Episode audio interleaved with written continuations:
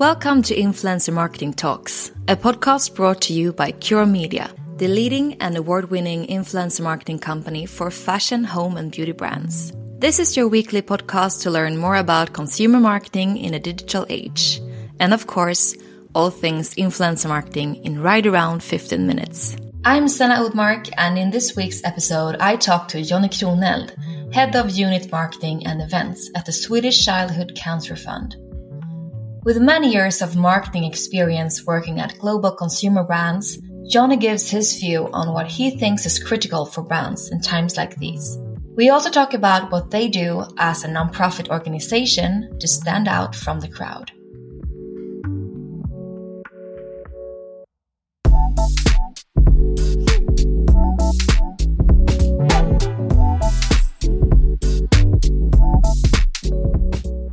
Big welcome to the podcast, Johnny. We're so happy to have you in the studio with us today. Thank you so much. It's a pleasure. So, before we jump into today's exciting topic, could you just give a brief background of who you are and what you're working with? I am head of the unit that's called Marketing Campaigns and Events at the Childhood Cancer Fund, the Swedish Childhood Cancer Fund. And it's actually a hybrid of a team that works with all marketing, media investments, um, events, and innovation in terms of marketing and communication. So it's it's a big team that's really creative, really innovative, and works with really finding what's new in terms of uh, marketing and communication. So it's really exciting, especially during these times. Exactly. That's something we will dig a bit deeper into in today's episode as well. Yep. So, some time ago, we had Professor Erik Modig in the studio to talk about what brands should do in times of crisis. And this was more from a research point of view, but I know you have many, many years of experience on global consumer companies like Coca Cola and Hewlett Packard. So, based on your practical experience from previous turbulent times, what is your best advice from the inside to other marketers regarding what brands to do and perhaps not do when it comes to marketing strategies? I would say um, in every in every recession, marketing communication teams usually find themselves in a very not so charted water, so to speak, because no situation is exactly alike. And um, now we're facing another major disruption here in this time in terms of a global recession. So what's important is the need for brands, I would say, and, and organizations to understand the always changing consumption patterns um, and also be able to and open to adapt their strategies and the targets um, and activations accordingly. Um, so I think during recessions, consumers are likely to reduce their spending. Next, you see the sales are kind of starting to drop. You see that businesses are typically to cut costs and postpone investments, but I would say that it's a very big mistake uh, in terms of cutting costs. Uh, you need to really look at your budget as an opportunity uh, to spend for recovery. I mean, the recessions don't really last forever if you look at it historically. So cutting marketing will just be a short term result um, and put your brand at a disadvantage. Um, so I think you need to be more open to the positive times likely around the corner and spend in terms of that that focus.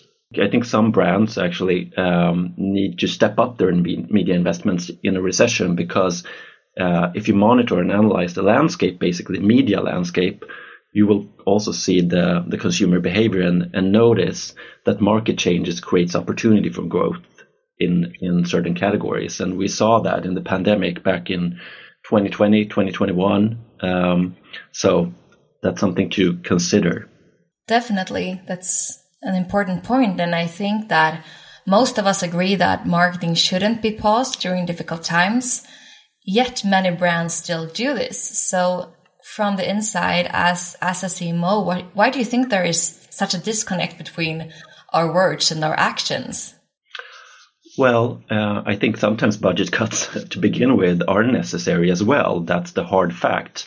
Uh, but you need to make sure that you're cutting the right costs at the right places, platforms, channels, and really maximize the effectiveness of your investment um, so that you can also minimize the, the negative impact on your ROI or whatever targets you might have.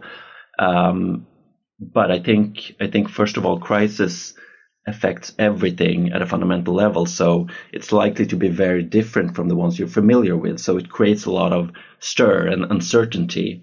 Uh, and it challenges you to keep your cool, so to speak. so I think you kind of it's easy to get a bit yeah. scared and and not see the complex the complexity of the structures, um, and then it's easy to just take an easy decision to cut costs. And it usually also comes from top management in the organization as well, you know, that might not always understand the market and the needs for the brand. So, yeah. Exactly. Do you have any real life examples of companies that you think have done well or not as good in past crises? Maybe something from your own, own career. I know you mentioned how, your company, um, how you turned last crisis, the pandemic, to your advantage. Yeah, I mean, I think several examples come to mind. Um, mainly the industries that rely on personal interaction. Of course, travel took a hard hit during the pandemic, that was for sure. Uh, hotels, food services, I mean, air travel, and the non food retail. Uh, but I think I think also that we noted that NGOs actually started cutting, cost, cutting costs and, and postponing events and investments as well. To my surprise, to be honest, because in times of crisis, nonprofit organizations often answer problems that commercial enterprises and, and the government, to be honest, can solve as quickly. Um, so they can call to action and create a big impact. And that's how we work from our NGO and from the Swedish Childhood Cancer Fund, um, we see the opportunities here um, to make a difference.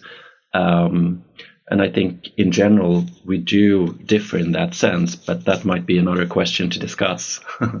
I'm really curious to hear more about it because you are the first nonprofit organization that we have here in the podcast. So, how would you say that your marketing strategy differs from that of an ordinary organization? Is there, for example, something in particular that you think other companies can learn from what you're doing? Mm. Um, I think the business strategy that we focus on is a very long term financing model um, that is less vulnerable, I would say, to the market fluctuations. Uh, it's very focused on the stable growth over time. And we're talking about a three year plan, we're talking about a five year plan here to focus on the market pace and taking market shares as well. Um, marketing is, I would say, as important for nonprofits as for businesses, uh, but the target audience is, especially for my team, focused on potential donors, and the challenge is to convince your audience, so to speak, to make um, a difference and donate money when you don't really have necessarily tangible, um, um, you know, tangible uh, returns on that. Uh, so what we really need to focus here on is uh, defining the business that we're broad in enough to open up for reach and really reach down the, core concerns to the core concerns of the customers and the consumers, the donors in our in our situation. So it's really about focusing on being broad.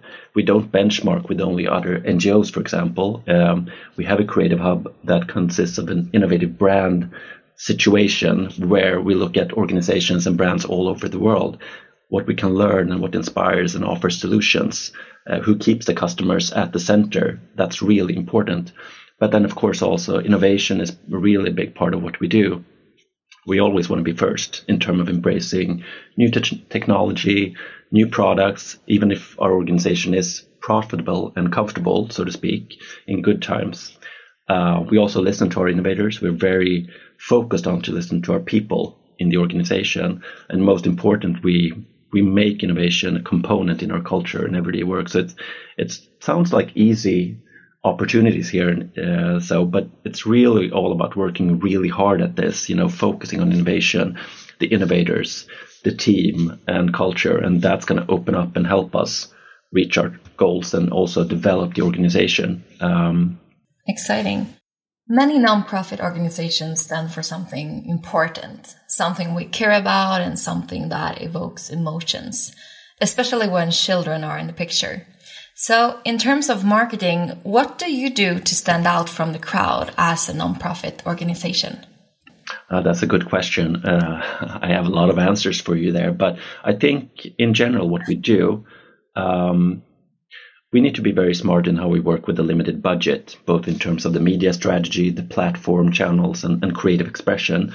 Um, so we need to really have the audiences, our, our consumer groups, in, and the effect in focus. What we do is that we we work a lot, and for an NGO, I think this isn't always the, the road to, to follow, but I think for us it is. And working with marketing mix modeling, um, we measure the channel platforms and campaign level, as well as, of course, the business knowledge, uh, and add this into what you could call a holistic marketing model. So we can really measure the media effect based on both media and non-media factors. So, but I think what's really the key success factors is the fact that we're really focused on being authentic and with a purpose. And brands need this. They need to have a value system that supports the company's overall vision and the statement that you have um, and follow that, um, which makes it easier for the consumers to understand what the company wants and, and, and follow that, as well as for the teams internally to have a clear understanding of the direction. Um, not to mention the fact that this opens up for a really good storytelling. People always love a good story. So you can focus on how your brand can speak in a way that's aligned with the core values and also the products. So, but there's a lot more to talk about here. I mean, we can talk about the media attention, of course, as well, which is a big challenge and an opportunity, uh, and the tech side of it. But I think this is kind of the the core. Yeah, I love what you're doing in your marketing. So there are many good examples that we could talk more about, but mm. we only have 15 minutes in the studio today. so finally, we're going to focus on on the last question um, that I think is really interesting as well. So, if we look into the future, we know that history shows economic crises often lead to transformational changes. For example, when it comes to how we consume media. During the pandemic, we turned even more to social platforms, for example, and this has remained the same since then. So, looking into the future, what do you think will happen regarding how consumer brands need to build their media mix over the next couple of years? As you say, we need to stay relevant. What shall we do? Wow. Um, I think there's, first of all, there are a lot of opportunity in this. What can we call it? I think two things come to mind. It's the privacy first world that we're facing and a very quick market shift that we're seeing. A lot of things are happening and changing the world and situation. And we, as I mentioned before, we need to be really smart with how we work with sometimes a limited budget. But the long term approach, even in a crisis, needs to be set, even though we see that there can be a difference. So, what's the plan for one year, for three years, for five years? Um, the media attention, again, for any brand and organization is so important. And the media controls a lot of that, um, which comes with a lot of responsibility. But again, I think core in this will be brands that focus on the purpose and also not just focus on the business, but also want to change the world and want to do it in a good way. They want to have clear advantages in a very busy media landscape, and that comes with purpose and also good storytelling. The creative expression has to break through all of this buzz that's uh, that's out there, uh, and also something that we've learned is that simple messaging is key with a twist, of course, that sticks in the consumer's minds. It has to be something that's simple. What does your brand stand for? And what does that mean in a very simple way? It's the elevator pitch, if you want it to be. It's the seven second rule, basically. Um, and also, I think let's let's move into tech and, and, and just discuss the cookies, the substitute for cookies. Yeah. I think they talked about this at an event I was at for about two weeks ago. And I think the winners will be those who are really good, and this is hard, uh, at enabling their own first party data uh, or find alternatives uh, to the first party data and can really, you know, break that code, so to speak. I think that's going to be a really important part of it. Definitely. And finally, if we look at the channel mix, which channels do you think we will see more of in the near coming years? Hmm.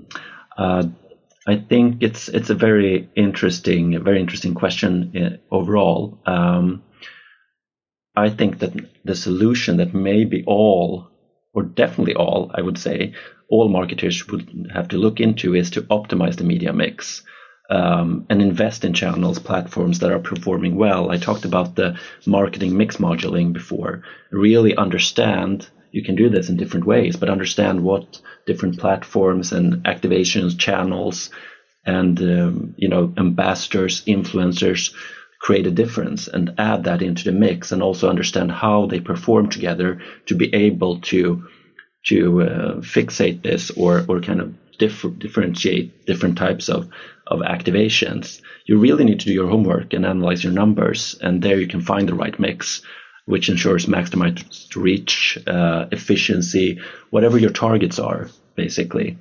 Um, and I think here also be very clear on on the fact that, especially when it comes to very alive, so to speak, channels, we're talking influencers and so on, it can create a really big difference. But you also need to be aware that this is a very different media landscape. It's it's part of the media, and you need to kind of look at it as a very alive media channel that can be an enormous um, opportunity and also see how that you know correlates and works with your brand. So you need to really make make it work together. They have to be be very alike so to speak if that makes sense. Definitely. It needs to be integrated in everything you do. You can't just treat it as a silo activity as company has done a couple of years ago. You need to have an holistic view. For sure. For sure Thank you so much, Johnny, for this discussion. It was really interesting to get inside your head and hear your insights. And thank you. If you want to continue staying up to date on our weekly podcast episodes, influence marketing, and what's up on the consumer marketing scene, make sure you follow us on our platforms at Cure Media.